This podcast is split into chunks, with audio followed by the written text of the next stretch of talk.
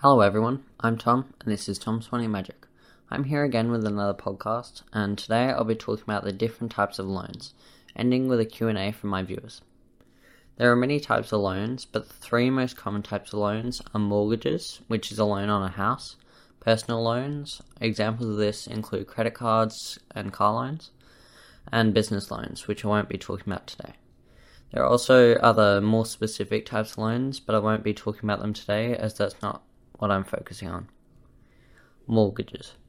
Mortgages are among the most common types of loans. This is because when people go to buy their house, they will almost definitely not have enough money just laying around in their bank account, and therefore they will have to get a loan. When you go to the bank to get a mortgage, you're usually required to have about 20% of the house price in your savings. For example, that means if you're buying a property that's worth $300,000, then you'd have to have $60,000 in your bank account in order to pay that as a deposit. The remaining amount will be paid back in repayments, which is usually once a month. And on top of paying off the amount that the bank lent to you, you also have to pay them some extra money called interest.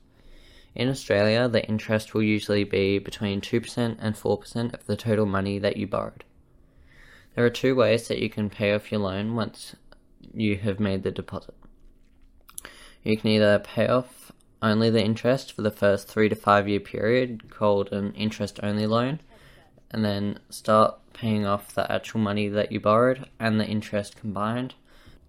Or you can pay off the interest and the money that you borrowed at the same time from the outset, called a principal and interest loan. Most mortgages are paid off in a 25 or 30 year contract. Personal loan. A personal loan is another common type of loan. It is a type of loan that you can use for purposes such as home renovations, to buy a car, or to pay for a wedding. These all fall under the category of a personal loan. But the actual loan specific name may be different uh, depending on what you're using the money for.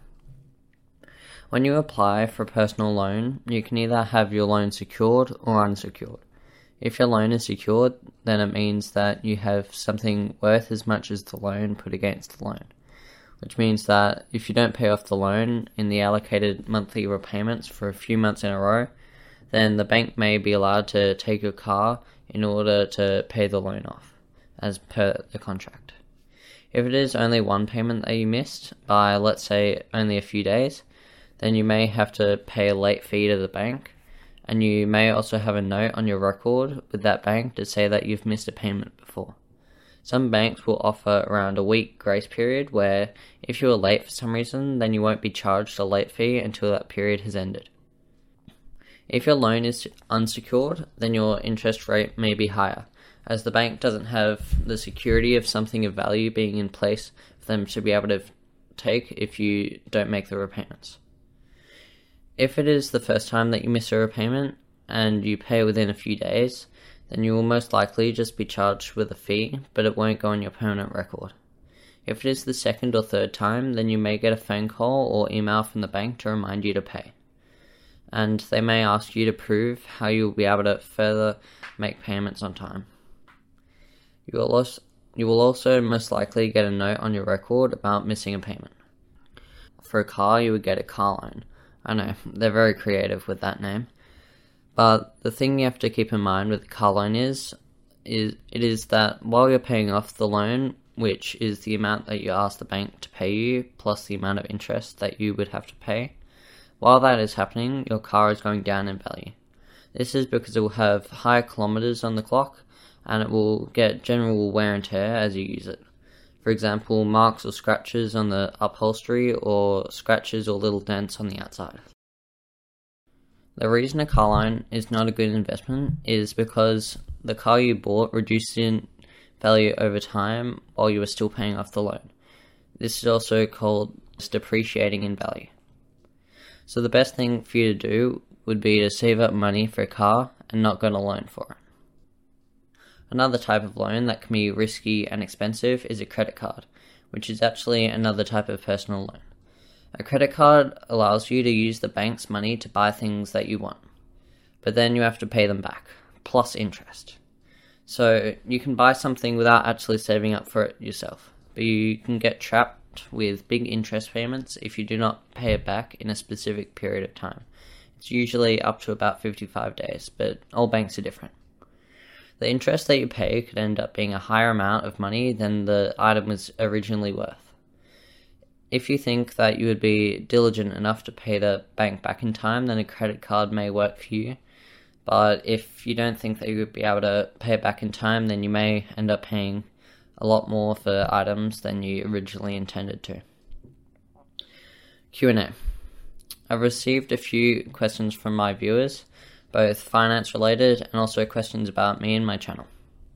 The first two are based on making money and getting a job. So the first question is How can I make money under the age of 10? If you're under the age of 10, then you can make money by doing chores around the house, such as vacuuming, cleaning windows, or doing the laundry. If you're a bit older, your parents may let them wash your car for money. You can also help in the garden. You could also go around to some of your neighbors that may have dogs, and you could ask them if uh, you could walk it for them for five dollars, or you could make some muffins or cupcakes to take around to them and possibly sell to them. You might get occasional extra amounts of money for presents, and that could either be for birthday or Christmas, or some people give presents out for Easter and other types of holidays. But the main way that most people would get their money under the age of 10 is from their pocket money or their allowance, which could be any amount that your parents would think is reasonable depending on what your age is and where you live and all that stuff. So the second question is what is the minimum age to get a real job?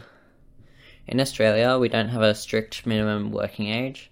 It depends more on the company but most places will only hire you once you turn 14 or 15. For example, McDonald's would be unlikely to hire anyone under the age of 14.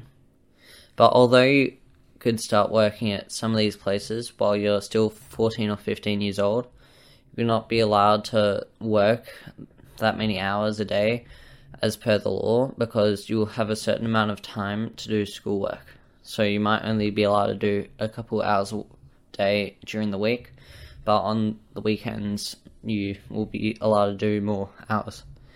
And also, while you're 14 or 15, you won't be allowed to do that like complex work. So, like at a um, fast food place or bakery, you won't be allowed to make any of the food.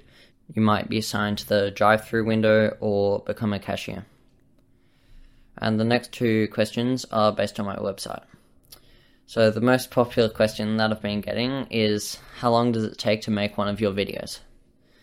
So for most videos, it takes one to one and a half hours to research and write the video. And uh, I mainly just do the research so I can make sure all of my information is correct so that I don't tell you any false information.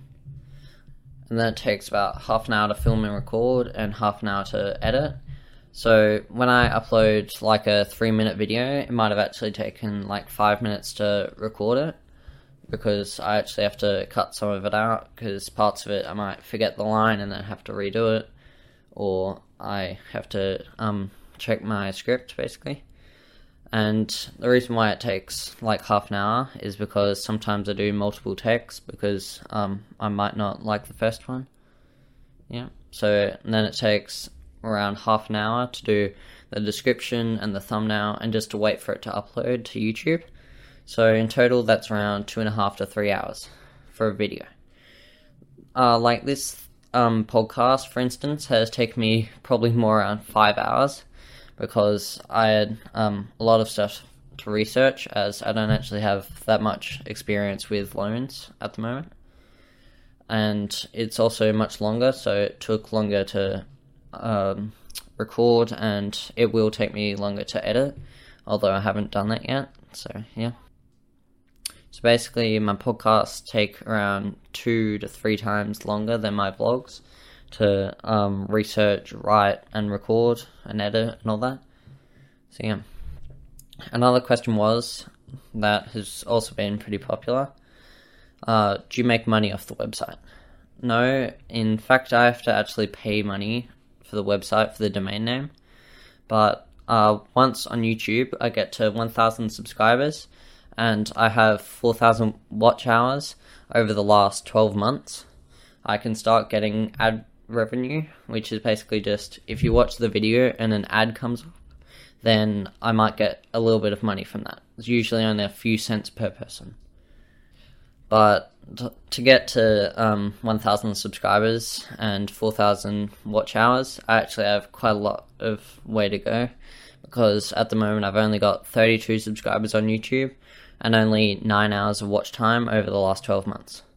So if you're listening and you're not actually subscribed, then it would be much appreciated if you could subscribe to my channel on YouTube and share it with your friends and family, as it will help me get towards the first milestone of 1000 so I can start at least paying off the domain name. And subscribing and watching some of the videos will also help get those videos into YouTube's algorithm so that more people will find the channel and help to grow it even more. So I'll leave a link to the YouTube's page in the description. So that's all for me today. Thank you all for listening to this podcast. I hope you enjoy my website and have a great day. If you have any comments, questions, or feedback, you can do that on the contact us page on my website or down below in the comment section. That's all for me today. See ya.